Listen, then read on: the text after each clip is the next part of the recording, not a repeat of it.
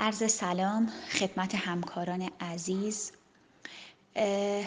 کیسی که در موردش مختصری صحبت خواهیم کرد یک آقای چهل ساله هستند بدون سابقه بیماری شناخته شده. تا به این سن حدود یک سال پیش در چکاپی که براشون انجام شده سطح سرومی تریگلیسرید 2400 میلی گرم per دسی‌لیتر detect شده.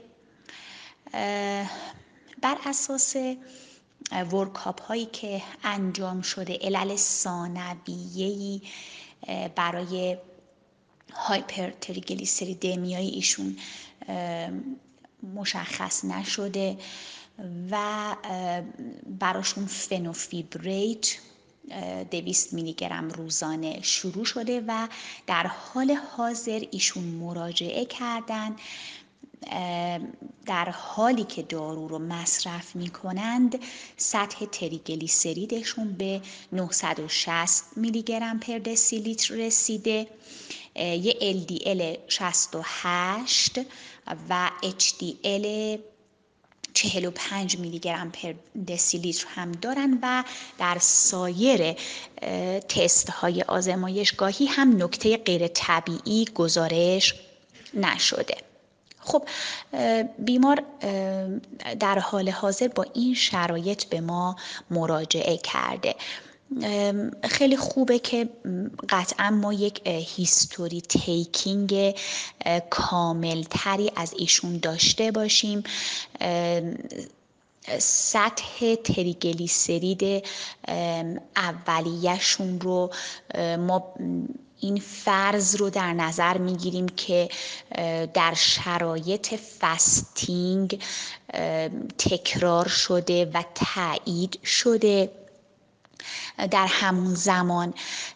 توی شرح حالشون خب قطعا توجه به اینکه آیا تا به حال حمله ای از pancreatitis داشتند یا خیر یا اینکه گفته شده در واقع سابقه medical شون unremarkable هستش قاعدتا پاسخ سوال ما رو خواهد داد فقط برای اینکه یک مروری داشته باشیم به اینکه باید به چه چیزهایی در setting severe hypertriglyceridemia توجه کنیم. به اینها اشاره می‌کنیم. اینکه آیا در واقع در fundoscopy ایشون ضایعه ای in favor این severe hypertriglyceridemia دیده می شود یا خیر؟ hepatosplenomegaly داریم یا خیر؟ فرض بر این است که همه این بررسی ها انجام شده و هیچ نکته significant ی نداشتیم.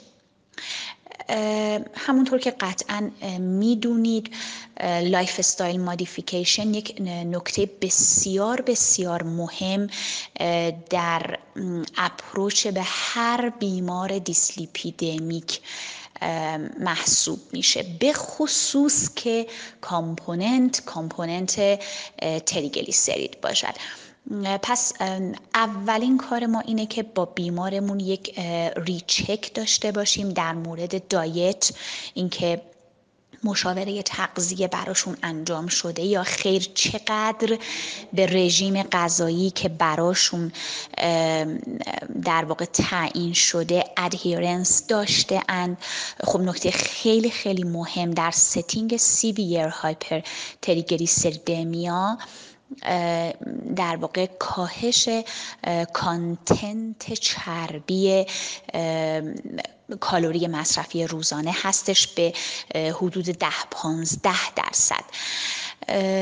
پس این ریچک خیلی خیلی مهم هست و تاکید بشه به بیمار این مسئله. بسیار بسیار می‌تونه در کاهش سطح در واقع تریگلیسرید بهمون کمک بکنه. این component در واقع اصلی که در این بیمار بالا هست شیلومیکرون هست. قاعدتا هم با این severe hypertriglyceridemia یی که می‌بینیم و بقیه در واقع پروفایل لیپیدمون.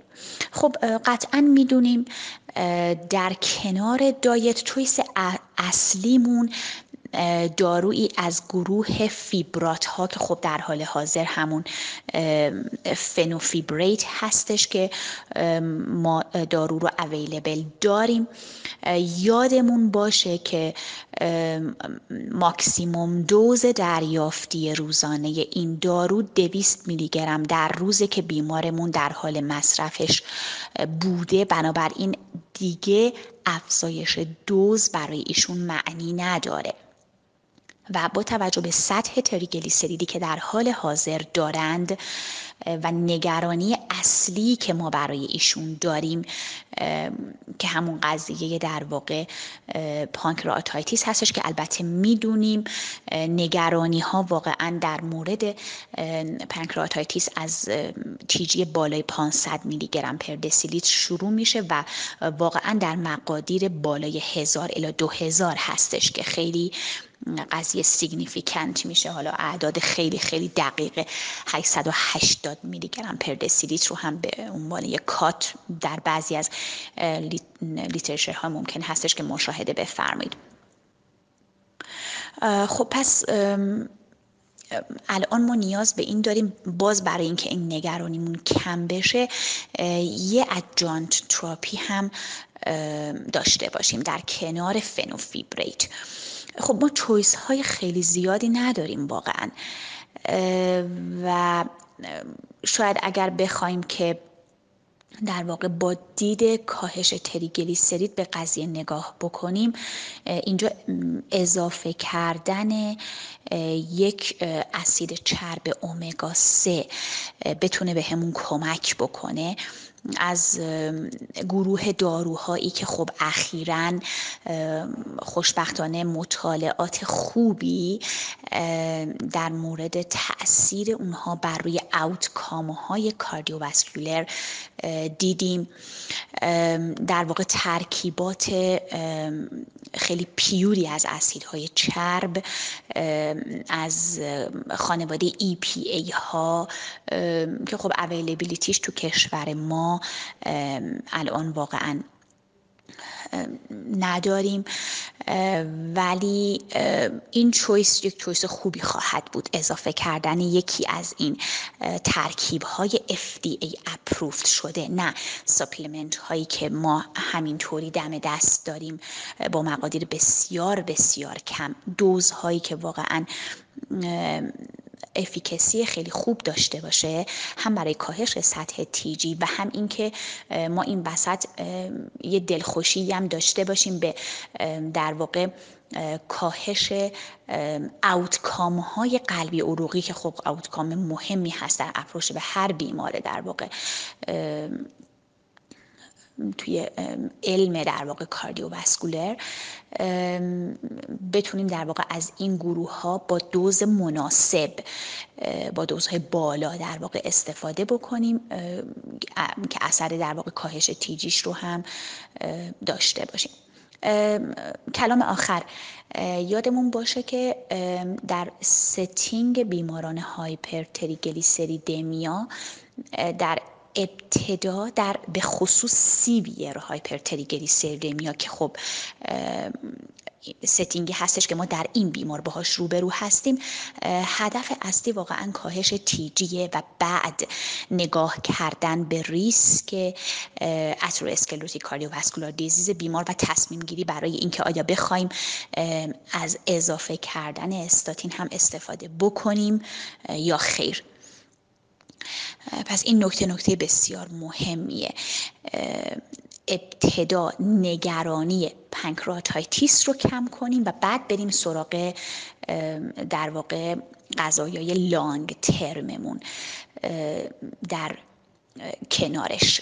یعنی موازی بهش نگاه بکنیم. خیلی ممنون از توجهتون.